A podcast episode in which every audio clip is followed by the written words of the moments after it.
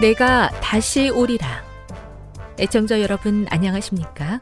여기는 AWR 희망의 소리 한국어 방송입니다. 본 방송은 천국 복음을 온 세상에 전파하기 위해 제7일 안식일 예수 재림교회가 설립한 세계 방송망입니다. AWR 희망의 소리는 유럽, 라틴 아메리카, 아프리카, 러시아, 아시아의 방송망을 통해 전 세계에 복음을 전파하고 있습니다. AWR 아시아 희망의 소리 방송국은 한국어 방송을 매일 5시간씩 송출하고 있습니다. 희망의 소리 방송은 인터넷과 스마트폰을 통해서도 언제나 청취하실 수 있습니다. 들으실 수 있는 인터넷 주소는 awr.org입니다. 유튜브로는 AWR 코리아로 검색하시면 됩니다. 이 시간 희망의 소리 한국어 방송과 함께 보람있고 유익한 시간 되시기 바랍니다. 내가 다시 오리라. 여기는 AWR 희망의 소리 한국어 방송입니다. 주파수 안내입니다.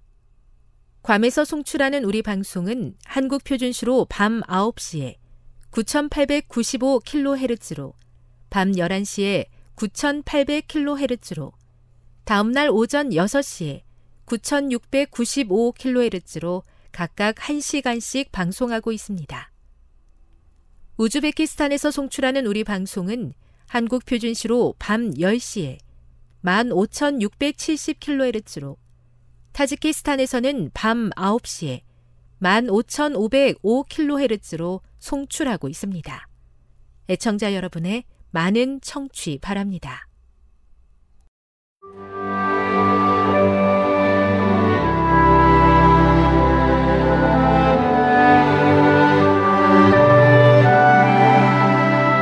읽어주는 교과 둘째 날 9월 12일 월요일 하나님의 뜻을 알려면 자아가 죽어야 함. 많은 그리스도인들이 그들의 삶에 대한 하나님의 뜻이 무엇인지 진지하게 찾는다. 내 삶에 대한 하나님의 뜻을 알 수만 있다면 모든 것을 그분을 위해 희생할 텐데. 그러나 하나님께 이런 약속을 한 후에도 여전히 그분의 뜻이 무엇인지 잘 분별하지 못할 수 있다. 이러한 혼란의 이유가 로마서 12장 1, 2절에 나타나 있다. 바울은 우리가 어떻게 하나님의 뜻을 알 수 있는지 설명한 후에 중요한 핵심을 이렇게 이야기한다. 만일 그대가 하나님의 뜻을 알기 원한다면 먼저 희생해야 한다. 로마서 12장 1, 2절을 읽어보라. 바울은 다음의 일들이 일어나면 우리가 하나님의 뜻이 무엇인지 분별할 수 있다고 이야기한다. 1. 우리를 향한 하나님의 자비하심을 올바로 깨닫는다. 2. 우리 자신을 하나님께 거룩한 산 제물로 드린다. 3. 우리의 마음이 새롭게 된다. 오직 새롭게 된 마음만이 하나님의 뜻을 바르게 분별할 수 있다. 그런데 새롭게 되기 위해서는 먼저 우리의 자아가 죽어야 한다. 그리스도께서 우리를 위해 고난 당하신 것만으로는 충분치 않았다. 그분은 죽으셔야만 했다. 나의 삶에서 완전히 죽지 않은 부분이 무엇인지 보여주시기를 성령님께 간구하라. 그대가 하나님께 바쳐진 산 제물이 되기 위해 포기해야 할 부분은 무엇인가? 우리 삶에 완전히 죽지 않은 부분이 있을 때 하나님께서는 우리에게 그것들을 보여주시기 위해 시련을 허락하신다. 고난은 우리로 하여금 우리의 죄를 깨닫게 해줄 뿐 아니라 예수님께서 우리를 위해 자기 자신을 버리셨다는 사실을 더 깊이 이해하게 해준다. 엘리자베스 엘리엇은 다음과 같이 기록했다. 우리 마음의 가장 깊은 바람을 포기할 때 우리는 비로소 십자가를 이해하게 될 것이다. 물론 우리 자신이 십자가에 달리는 경험은 주님의 고난에 비할 바가 되지 못하지만 그분의 고난에 참여하는 것은 우리로 하여금 그분을 알아가기 시작할 수 있는 기회를 제공한다. 그분께서는 우리가 경험하는 모든 고난을 통해 우리를 그 사귐 속으로 초청하신다. 교훈입니다. 우리가 하나님의 뜻을 바로 분별하기 위해서는 먼저 자아가 죽어야 하는데 우리가 십자가의 사랑을 더 잘 이해할수록 자아를 내려놓는 일이 더 수월해진다. 묵상. 다시 한번 로마서 12장 1, 2절을 읽으면서 기도해 보십시오. 하나님 앞에 드리는 산 제물이 되기 위해 그대가 포기해야 하는 것은 무엇인지 생각해 보십시오. 이렇게 하는 것이 그대를 위해 예수님께서 십자가에서 당하신 고통을 이해하는데 어떤 도움을 줍니까? 적용. 나는 죽고 예수님께서 내 안에 살도록 하기 위해 내 마음에서 비워야 할 것은 무엇입니까? 영감의 교훈입니다. 우리 몸을 산 제사로 바침. 하나님께서는 모든 사람이 그들의 몸을 그분께 산 제사로 바치기를 원하시고 그 행위가 장애를 야기시키고 불결과 질병으로 가득 찬 죽은 제사나 죽어가는 제사를 원치 않으신다. 하나님께서는 산 제사를 요구하신다. 그분께서는 몸이 성령이 거하시는 성령의 전이라고 말씀하신다. 그분께서는 그분의 형상을 지닌 사람들이 당신을 위한 봉사와 영광의 목적을 위하여 몸을 돌보기를 요구하신다. 교회 증언 2권 70 저의 자아를 온전히 비우기 위해 저를 위한 예수님의 귀한 사랑을 제대로 알기 원합니다. 그 사랑에 감격하여 저 또한 그와 같은 삶을 살기로 결심하고 싶습니다. 성령님을 통해 십자가의 의미를 보다 더 깊이 이해하도록 도와 주시옵소서.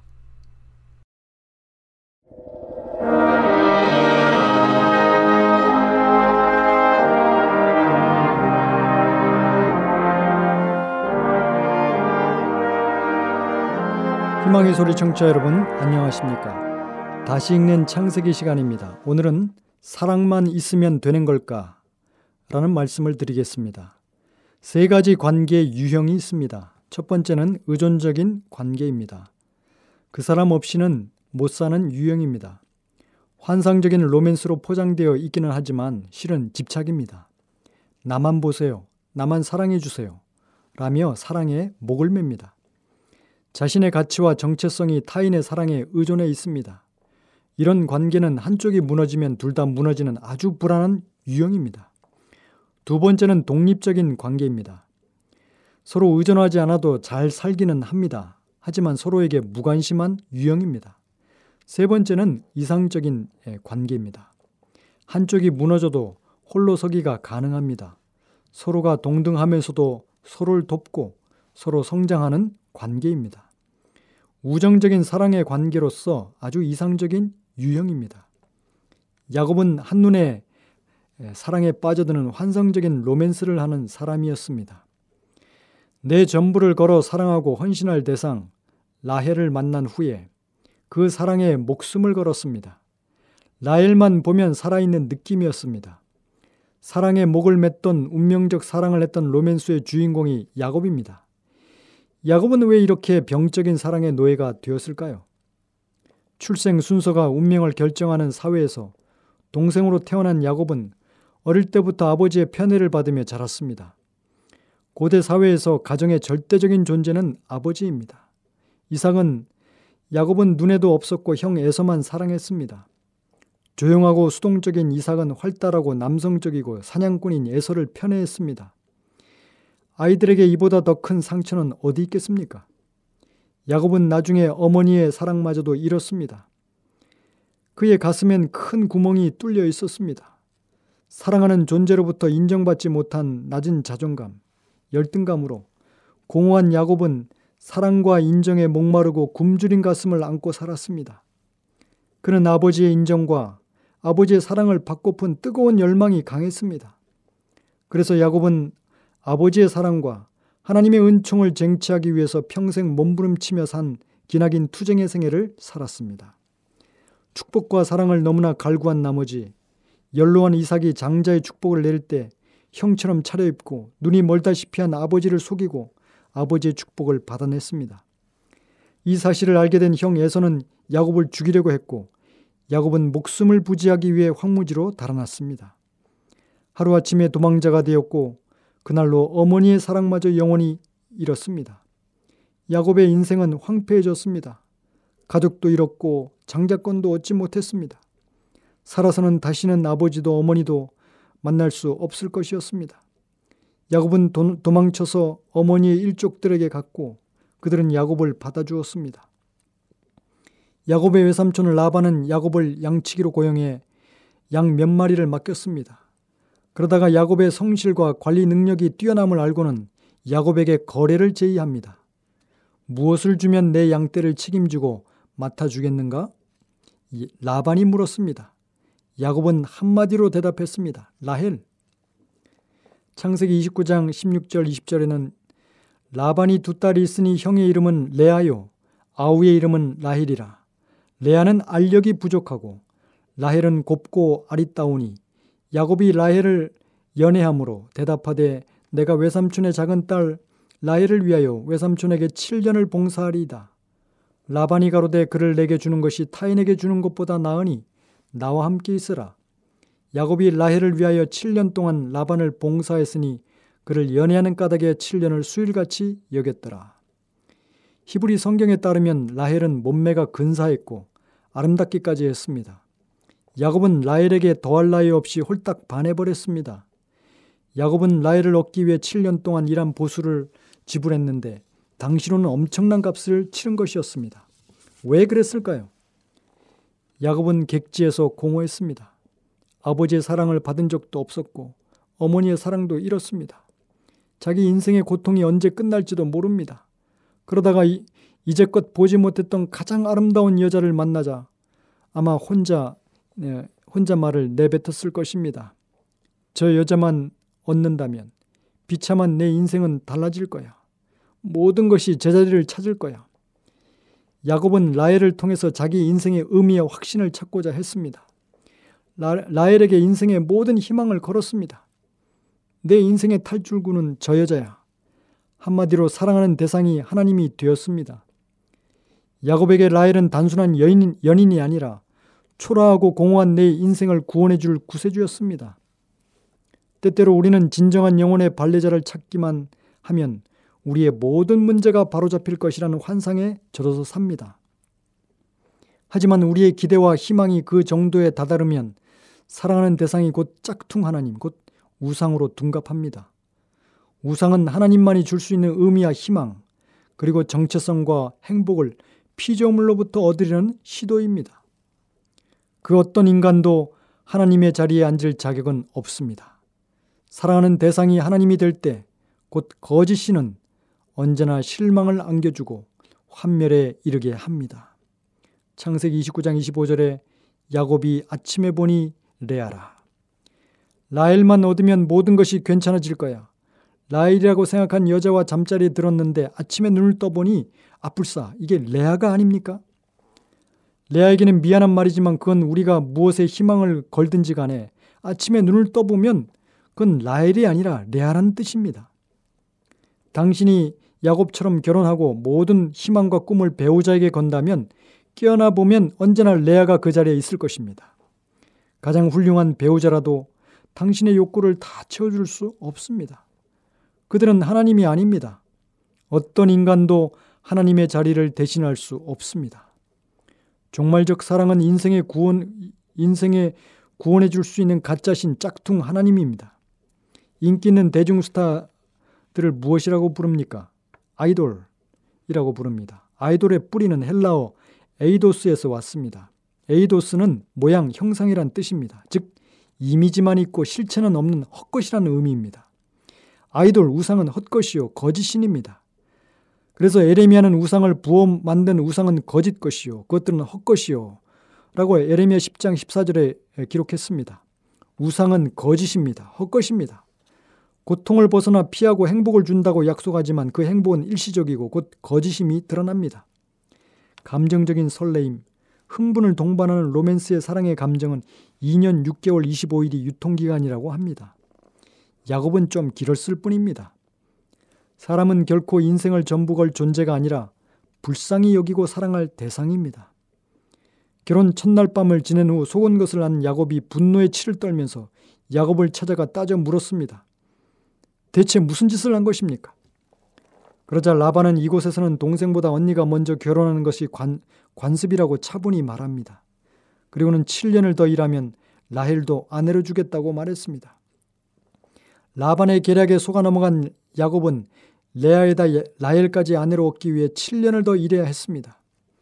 교활하고 계산 빠른 야곱이 왜 이렇게 쉽게 속아 넘어갔을까요? 야곱의 행동은 마치 중독자와 같습니다. 낭만적인 사랑은 일종의 마약과 같은 작용을 합니다. 보이스피싱 사기를 당하는 사람들은 돈에 대한 열망과 절박함이 너무 강해서 알면서도 쉽게 사기를 당한다고 합니다. 중독자는 눈이 멀어서 사물을 객관적으로 보지 못하고 자기가 보고 싶은 것만 보고 듣고 싶은 것만 듣습니다. 갈망과 집착이 너무 강하면 이상, 이성과 판단력이 흐려져서 중독자는 언제나 어리석고 파괴적인 선택을 합니다. 이처럼 모든 형태의 우상은 숭배자를 노예로 만듭니다. 우상은 정신을 마비시키는 중독성이 있기 때문에 자기가 재미있어서 선택을 했지만 점점 들어가면, 들어가다 보면 거기서 빠져나오지 못하는 노예가 되는 것입니다. 야곱은 20년간 라반 밑에서 계속 당하면서 비참한 종살이를 합니다. 우상숭배에 빠지는 바람에 그의 삶이 얼마나 황폐해졌는지 모릅니다. 그래서 성경은 시편 146편 3절 5절에 방백들을 의지하지 말며 도울 힘이 없는 인생도 의지하지 말지니 야곱의 하나님으로 자기 도움을 삼으며 여호와 자기 하나님에게 그 소망을 두는 자는 복이 있도다라고 말씀하셨습니다. 그러나 우상숭배의 가장 큰 피해자는 아마 레아일 것입니다. 성경에서 레아를 묘사한 중요한 구절이 있습니다. 레아는 알력이 부족하고 라일은 곱고 아름다우니 알력이 부족하다는 것은 시력이 나쁘다는 뜻이 아닙니다. 왜냐하면 다음 구절이 라헬의 아리따움과 레아의 알력을 비교하고 있기 때문에 알력이 부족했다는 말은 아마도 레아의 어느 구석이 보기 흉했다는 뜻일 것입니다. 레아는 매력적인 동생의 그늘에 가려서 평생을 살아야 했습니다.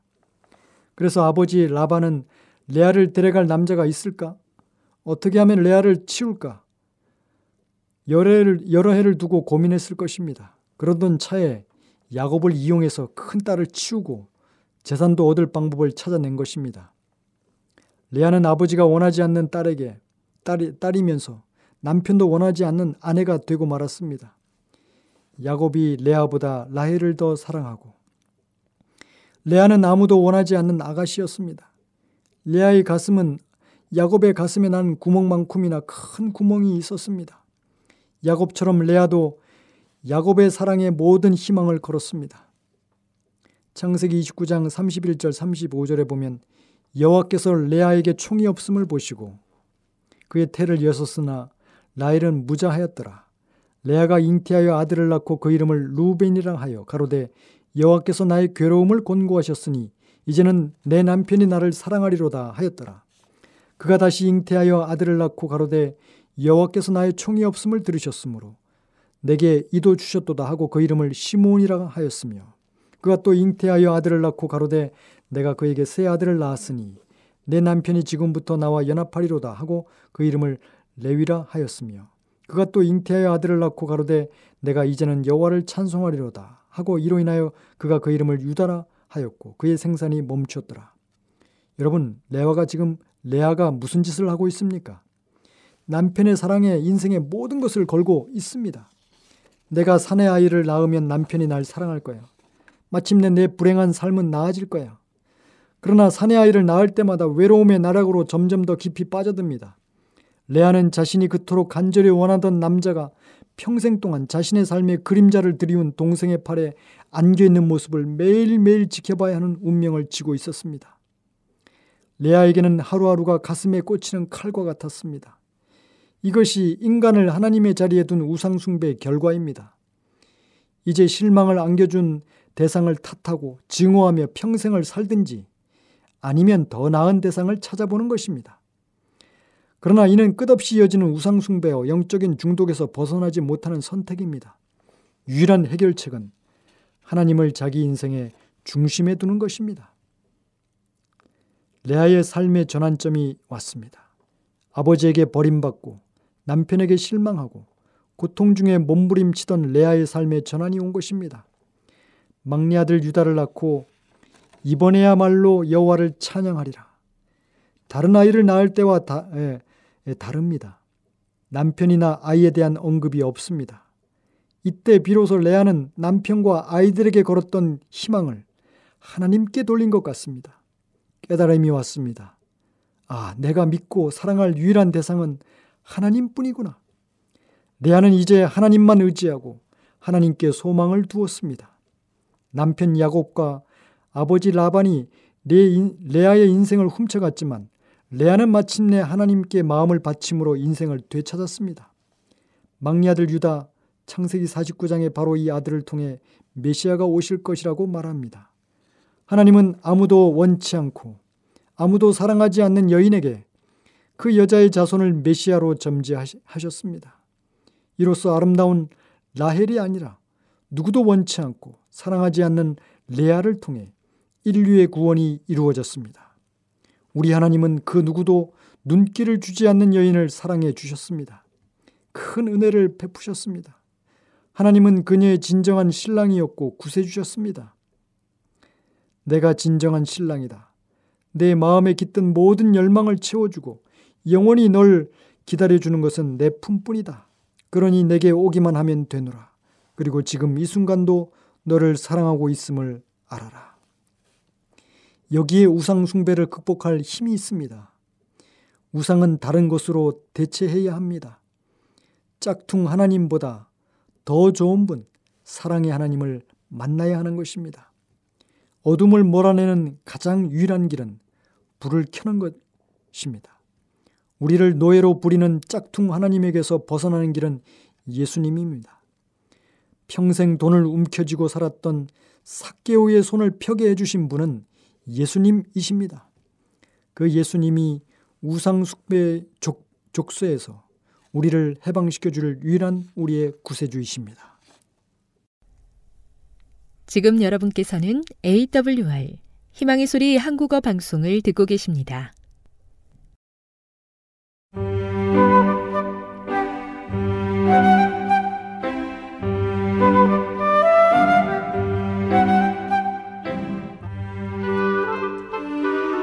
늘 주님이 함께하여 주심에 감사하는 마음으로 이 시간 건강한 생활의 지혜 준비했습니다. 오늘은 상상력으로 인한 부패에 대해서 알아보도록 하겠습니다. 가장 위험한 쾌락의 장소 중에 극장이 들어 있습니다. 자주 주장되듯이 그것은 도덕성과 덕성의 학교가 되기는 커녕 부도덕의 온상입니다. 사악한 습관들과 죄악된 성향들이 이런 오락들로 강화되고 굳어집니다. 저속한 노래들, 음탕한 몸짓들, 표현들, 그리고 태도들은 상상력을 부패시키고 도덕을 저하시킵니다. 습관적으로 이런 상연물을 보러 가는 모든 청년은 대체로 타락하게 될 것입니다. 우리 땅에 극장의 오락만큼 상상력을 중독시키고 종교적 인상들을 파괴시키고 인생의 평온한 쾌락들과 인생의 엄숙한 실제들에 대한 입맛을 더디게 하는데 강력한 영향력을 끼치는 것은 아무것도 없습니다. 취하게 하는 술에 대한 갈망이 그것을 마실 때마다 강화되듯이 이런 장면들을 좋아하는 것은 갈 때마다 더욱 증가합니다. 유일한 안전책은 극장, 서커스, 그리고 온갖 다른 의심스러운 오락 장소를 멀리 하는 것입니다. 여러분은 소설과 이야기, 독서에 탐닉하다가 마침내 가공적인 세상에 살게 되었습니다. 이런 독서의 영향은 마음과 몸 모두에 해롭습니다. 그것은 지성을 약화시키고 두려울 정도로 체력을 혹사시킵니다. 때때로 여러분의 마음은 가공적인 이야기들을 읽음으로써 과도하게 흥분되어 있고 병에 걸려 있기 때문에 거의 제정신이 아닙니다. 그 모든 능력이 균형지게 개발될 수 있도록 훈련을 받아야 합니다. 가공적인 문학 서적들로 상상력이 과도하게 에너지를 공급받고 자극된다면 머지않아 마음의 모든 다른 기능들을 통제하고 취향을 변덕스럽게 만들고 왜곡되게 만들 것입니다. 이 시대는 부패가 만연합니다. 안목의 정욕과 부패한 정욕이 바라봄으로 일금으로 일깨워집니다. 마음은 상상으로 부패됩니다. 저열하고 낮은 정욕을 일깨우는 광경들을 생각하므로 쾌락을 얻기도 합니다. 불결한 상상으로 그려보는 이 악한 영상들은 도덕을 부패시키고 속임을 당하고 얼빠진 사람들이 고삐를 풀고 유욕적인 정욕에 빠지도록 준비시킵니다. 그런 다음에는 하나님의 형상대로 지음을 받은 존재들을 짐승의 수준으로 끌어내리고 마침내는 그들을 멸망에 빠뜨리는 죄와 범죄가 따르게 됩니다. 불순한 생각이 일게 하는 것들을 읽지도 말고 보지도 말아야 합니다. 도덕적 지적 능력을 함양해야 합니다. 이 고귀한 능력이 이야기책을 많이 읽느라고 약화되거나 타락하지 않도록 해야 합니다. 만일 사상, 즉 마음의 공상이 자아를 드러내는 목적에 속한 것이라면 말과 행동 가운데 자기를 높이는 일, 즉 자아를 들어 올리는 일이 있을 것입니다. 이런 생각들은 하나님과의 밀접한 동행으로 이끄는 것이 아닙니다. 사려 깊은 생각 없이 처신하는 사람은 현명하지 못하게 움직이는 것입니다. 그들은 발작적인 노력을 하고 여기저기서 일을 벌이고 이런저런 기회를 붙잡지만 그것은 무가치합니다. 그들은 포도나무를 닮았습니다. 훈련되지 못하고 사방으로 무질서하게 뻗어나가도록 버려둔 덩굴손은 그들의 손이 미치는 범위 내에 있는 어떤 쓰레기도 단단히 붙잡아 묶을 것입니다. 그러나 그 포도나무가 뭔가 쓸모있게 되려면 이 덩굴 손들은 붙잡은 것들을 놓고 우아하고 잘 형성되게 만들어줄 주변 사물을 붙잡아 감도록 훈련을 받아야 합니다. 그대가 고상한 주제에 마음을 쏟아 하늘의 주제를 명상하도록 자신을 훈련시켰다면 그대는 좋은 일을 많이 할 수 있었을 것입니다. 그대는 이기적인 생각과 세상을 사랑하는 기질에서 돌이켜 영적인 일로 들어가도록 다른 사람들에게 영향을 미칠 수도 있었을 것입니다. 그대의 애정과 사상이 그리스도의 뜻에 굴복되었다면 그대는 선을 행할 수 있었을 것입니다. 그대의 상상력은 금지된 길로 들어서도록 허락되고 꿈에 빠지도록 허락되었기 때문에 병이 들었습니다. 백일몽과 낭만적인 공중 누각 쌓기가 그대를 아무짝에도 쓸모없는 사람으로 만들어버렸습니다. 그대는 상상의 세계에서 살았습니다. 그대는 공상적인 순교자였고 상상의 세계에 사는 그리스도인이었습니다. 그대들은 사탄의 마술에 걸린 땅을 멀리 해야 합니다. 그리고 하나님께 대한 충성심이 흔들리도록 해서는 안 됩니다. 그리스도를 통하여 그대들은 행복해질 수 있으며 또한 행복해져야 하고 자제의 습관도 가져야 합니다. 그대들의 생각까지도 하나님의 뜻에 복종시켜야 하며 그대들의 감정은 이성과 신앙의 지배 아래 놓여야 합니다. 그대들의 상상력은 함부로 날뛰고 재지나 규율 아래 어떤 노력 없이 제멋대로 가도록 허용해서는 안 됩니다. 생각이 잘못되면 감정도 잘못될 것입니다. 생각과 감정이 합하여 도덕적 품성을 이룹니다. 그대들이 그리스도인으로서 생각과 감정을 제지하지 않기로 작정한다면 그대들은 악한 천사들의 영향 아래 놓이게 되고 그들을 불러 그들의 지배를 자초하게 됩니다.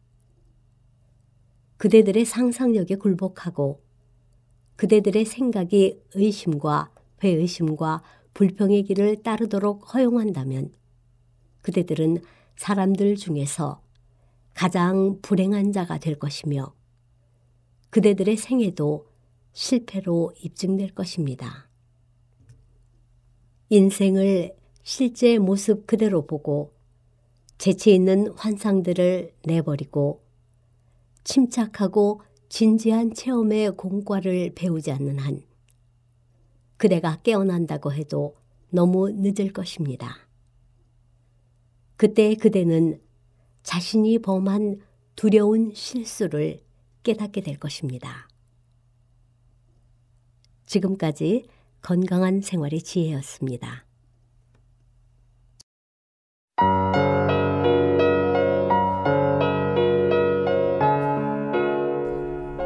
요한복음 16장 1절 성령의 일 내가 이것을 너희에게 이름은 너희로 실족하지 않게 하려 함이니 사람들이 너희를 출교할 뿐 아니라 때가 이르면 무릇 너희를 죽이는 자가 생각하기를 이것이 하나님을 섬기는 일이라 하리라. 그들이 이런 일을 할 것은 아버지와 나를 알지 못함이라. 오직 너희에게 이 말을 한 것은 너희로 그때를 당하면 내가 너희에게 말한 이것을 기억나게 하려 함이요. 처음부터 이 말을 하지 아니한 것은 내가 너희와 함께 있었음이라. 지금 내가 나를 보내신 이에게로 가는데 너희 중에서 나더러 어디로 가는지 묻는 자가 없고 도리어 내가 이 말을 함으로 너희 마음에 근심이 가득하였도다. 그러나 내가 너희에게 실상을 말하노니 내가 떠나가는 것이 너희에게 유익이라.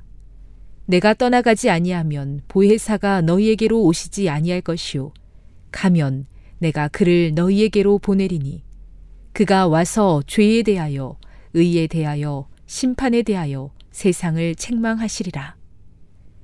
죄에 대하여라 함은 그들이 나를 믿지 아니하미요 의에 대하여라 함은 내가 아버지께로 가니 너희가 다시 나를 보지 못하미요 심판에 대하여라 함은 이 세상 임금이 심판을 받았습니다. 내가 아직도 너희에게 이를 것이 많으나 지금은 너희가 감당하지 못하리라. 그러나 진리의 성령이 오시면 그가 너희를 모든 진리 가운데로 인도하시리니 그가 스스로 말하지 않고 오직 들은 것을 말하며 장래 일을 너희에게 알리시리라. 그가 내 영광을 나타내리니 내 것을 가지고 너희에게 알리시겠습니다. 무릇 아버지께 있는 것은 다 내 것이라. 그러므로 내가 말하기를 그가 내 것을 가지고 너희에게 알리시리라 하였노라. 조금 있으면 너희가 나를 보지 못하겠고 또 조금 있으면 나를 보리라 하시니 제자 중에서 서로 말하되 우리에게 말씀하신 바 조금 있으면 나를 보지 못하겠고 또 조금 있으면 나를 보리라 하시며 또 내가 아버지께로 감이라 하신 것이 무슨 말씀이냐 하고 또 말하되 조금 있으면이라 하신 말씀이 무슨 말씀이냐? 무엇을 말씀하시는지 알지 못하노라 하거늘. 예수께서 그 묻고자 함을 아시고 이르시되 내 말이 조금 있으면 나를 보지 못하겠고 또 조금 있으면 나를 보리라 함으로 서로 문의하느냐. 내가 진실로 진실로 너희에게 이르노니 너희는 곡하고 애통하겠으나 세상은 기뻐하리라. 너희는 근심하겠으나 너희 근심이 도리어 기쁨이 되리라. 여자가 해산하게 되면 그 때가 이르렀으므로 근심하나 아기를 낳으면 세상에 사람 난 기쁨으로 말미암아 그 고통을 다시 기억하지 아니하느니라. 지금은 너희가 근심하나 내가 다시 너희를 보리니 너희 마음이 기쁠 것이요 너희 기쁨을 빼앗을 자가 없으리라. 그 날에는 너희가 아무것도 내게 묻지 아니하리라. 내가 진실로 진실로 너희에게 이르노니 너희가 무엇이든지 아버지께 구하는 것을 내 이름으로 주시리라. 지금까지는 너희가 내 이름으로 아무것도 구하지 아니하였으나 구하라. 그리하면 받으리니 너희 기쁨이 충만하리라. 내가 세상을 이기었다. 이것을 비유로 너희에게 일렀거니와 때가 이르면 다시는 비유로 너희에게 이르지 않고 아버지에 대한 것을 밝히 이르리라. 그 날에 너희가 내 이름으로 구할 것이요 내가 너희를 위하여 아버지께 구하겠다 하는 말이 아니니 이는 너희가 나를 사랑하고 또 내가 하나님께로부터 온 줄 믿었으므로 아버지께서 친히 너희를 사랑하심이라. 내가 아버지에게서 나와 세상에 왔고 다시 세상을 떠나 아버지께로 가노라 하시니 제자들이 말하되 지금은 밝히 말씀하시고 아무 비유로도 하지 아니하시니 우리가 지금에야 주께서 모든 것을 아시고 또 사람의 물음을 기다리시지 않는 줄 아나이다. 이로써 하나님께로부터 나오심을 우리가 믿사옵나이다.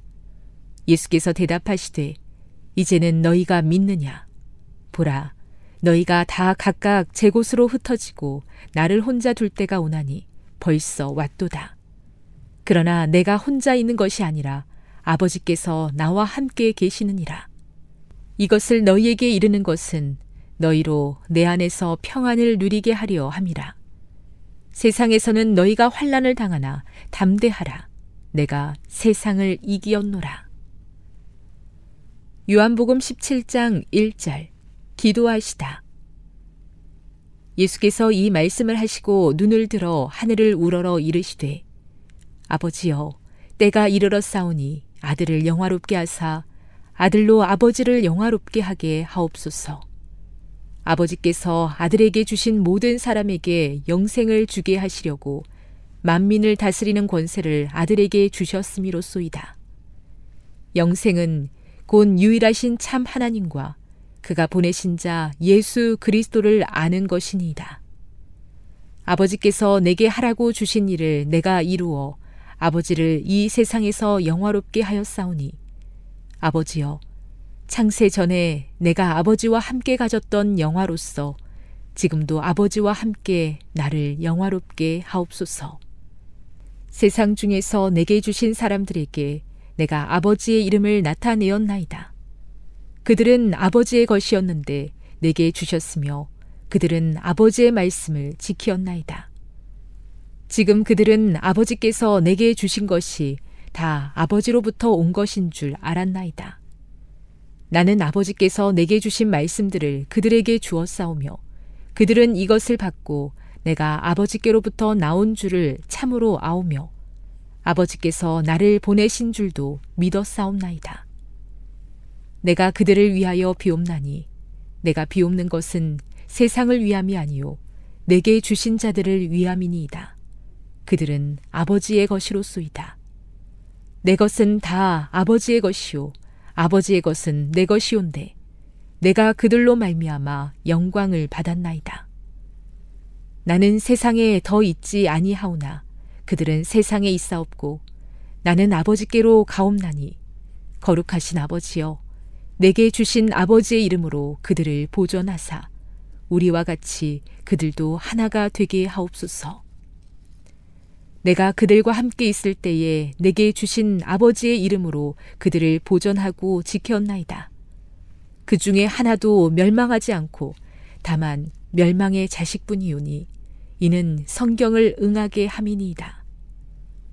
지금 내가 아버지께로 가오니 내가 세상에서 이 말을 하옵는 것은 그들로 내 기쁨을 그들 안에 충만히 가지게 하려 함이니이다.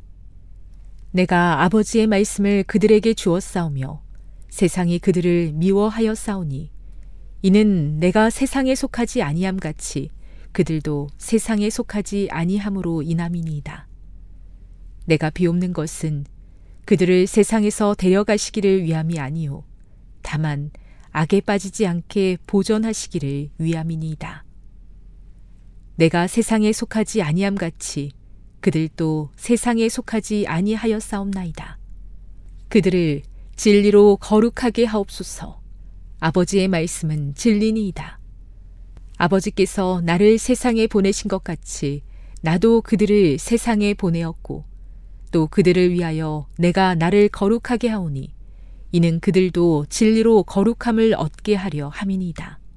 내가 비옵는 것은 이 사람들만 위함이 아니요 또 그들의 말로 말미암아 나를 믿는 사람들도 위함이니 아버지여 아버지께서 내 안에 내가 아버지 안에 있는 것 같이 그들도 다 하나가 되어 우리 안에 있게 하사 세상으로 아버지께서 나를 보내신 것을 믿게 하옵소서.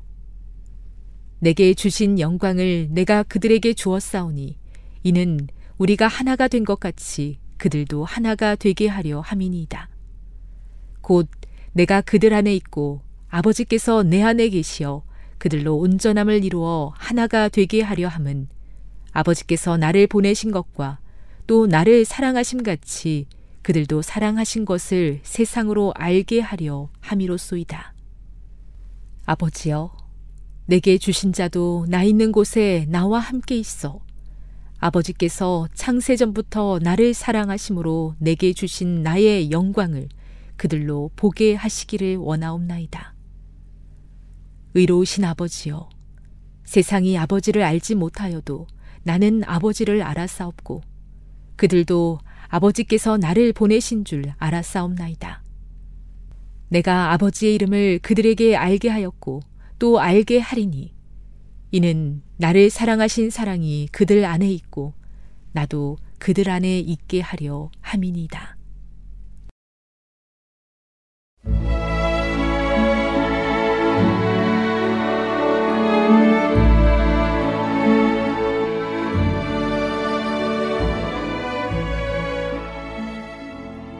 애청자 여러분 안녕하십니까? 명상의 오솔길의 유병숙입니다.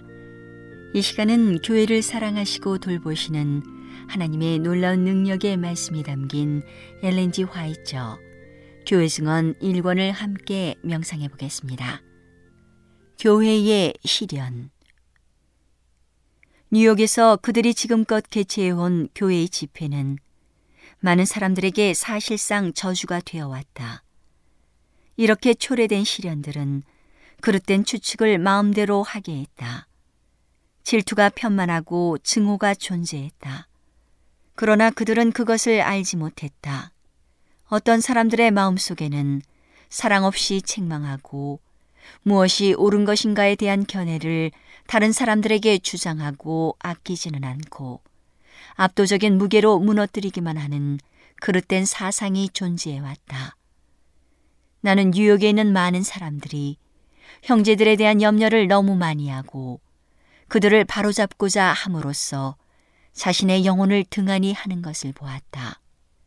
그들은 형제들이 열심을 내어 회개하지 않을 것이라고 지나치게 두려워한 나머지 자신도 마땅히 고쳐야 할 잘못을 가지고 있다는 사실을 잊어버린다. 자기 자신의 마음이 성화되지 못한 처지에서 형제들을 바로잡고자 노력한다. 이제 뉴욕에 있는 형제 자매들이 향상할 수 있는 유일의 길은 각 사람이 자기 자신의 현실을 주시하고 자신의 마음을 바로잡는 것 뿐이다. 어떤 형제에게 죄가 있는 것을 분명히 알면 다른 사람에게 그것을 말하지 말고 그 형제의 영혼을 사랑하고 동정이 충만한 마음으로 또한 자비심을 가지고 그 형제에게 잘못을 알려주고 그 문제를 그 사람과 주님께 맡겨버리라. 그리하면 그대는 할 바 의무를 다하게 되고 심판을 받지 않게 된다. 형제를 고삐로 제어하고 정죄하고 정죄의 선고 아래 묶어두는 것 등을 너무도 경하게 생각해왔다. 하나님을 위한 열성이 있었지만 그것은 지식을 따른 열성이 아니었다. 각 사람이 자기의 마음을 바로잡는다면 형제들이 함께 모일 때 그들의 간증이 저절로 마음속에서 우러날 것이며 진리를 믿지 않은 주변의 사람들도 감동을 받을 것이다. 하나님의 영이 나타나서 그들이 하나님의 자녀임을 마음속에 말해줄 것이다. 피차에 나누는 우리의 사상은 모든 사람에게 보여질 것이다. 그리하면 그 사랑이 효과가 있을 것이며 감화력을 갖게 될 것이다. 나는 뉴욕에 있는 교회가 각성해야 할 것을 보았다. 개인적으로 그 일을 담당하고 열심을 내어 회개하라. 알려진 잘못을 바로잡은 후에 하나님께서 그대들을 받아주신다는 사실을 믿으라. 탄식을 하기보다는 하나님께서 말씀하신 그대로를 믿으라. 하나님을 부지런히 찾고 그분께서 그대들을 받아주신다는 것을 믿으라. 그 일의 한 부분은 믿는 것이다. 약속하신 분은 믿을 만한 분이시다. 믿음으로 전진하라. 형제들은 다른 지역에서와 마찬가지로 뉴욕에서도 일어설 수 있다. 그들 역시 하나님의 구원의 생수를 마실 수 있다. 그들 역시 지혜롭게 행동하고 각 사람이 개인적으로 라오디게아 교회에 보낸 진실한 증인의 기별을 체험할 수 있다. 교회는 내리막길을 걷고 있는 것을 느끼지만 어떻게 일어날 것인지는 알지 못한다. 어떤 사람들의 의도는 훌륭하고 그들이 믿음을 고백하기도 한다. 그러나 나는 그들이 의심의 대상자로 주목되고 한마디 말로 무례한 자로 취급되어 마침내 자유도 구원도 갖지 못하는 것을 보았다. 그들은 주목을 받고 있기 때문에 마음속에 있는 솔직한 감정을 표현하고자 하지 않는다. 하나님께서는 당신의 백성들이 당신을 두려워하고 피차에 신임할 때 기뻐하신다. 나는 많은 사람들이 하나님께서 다른 사람들의 죄와 실수에 관하여 보여주신 것을 이용하고 있는 것을 보았다.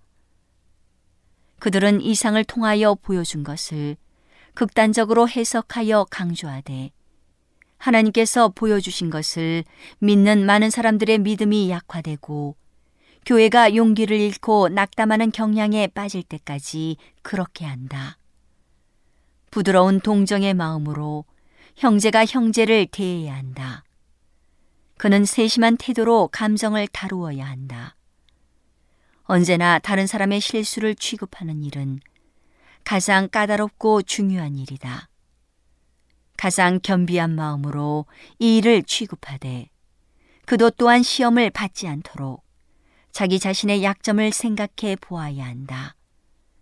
나는 예수님께서 인류를 구속하기 위하여 치르신 큰 희생을 보았다. 그분은 당신 자신의 생명을 귀중하게 여기지 않으시고 희생하셨다. 예수님께서는 내가 너희를 사랑한 것 같이 너희도 서로 사랑하라고 말씀하셨다. 그대는 형제들이 실수할 때 그들을 구원하기 위하여 그대의 생명을 내어줄 수 있을 것이라고 생각하는가? 만일 그렇게 생각한다면 그대는 그 형제를 찾아가서 그를 감동시킬 수 있다. 그대는 그 형제를 찾아가기에 합당한 사람이다. 그러나 형제가 되었다고 공언하는 많은 사람들이 형제를 구원하기 위하여 자신의 의견이나 판단력도 희생하고자 하지 않는 것은 통탄할 일이다. 이것은 피차에 거의 사랑하고 있지 않기 때문이다. 그러므로 이기적 정신이 나타난다. 용기를 꺾는 일이 교회에 나타났다. 교인들은 세상을 사랑하고 그들의 농장과 가축과 그 밖의 것들을 사랑하게 되었다. 오늘은 하나님의 놀라운 능력의 말씀이 담긴 엘렌지 화이처 교회 증언 1권을 함께 명상해 보았습니다. 명상의 오솔길이었습니다.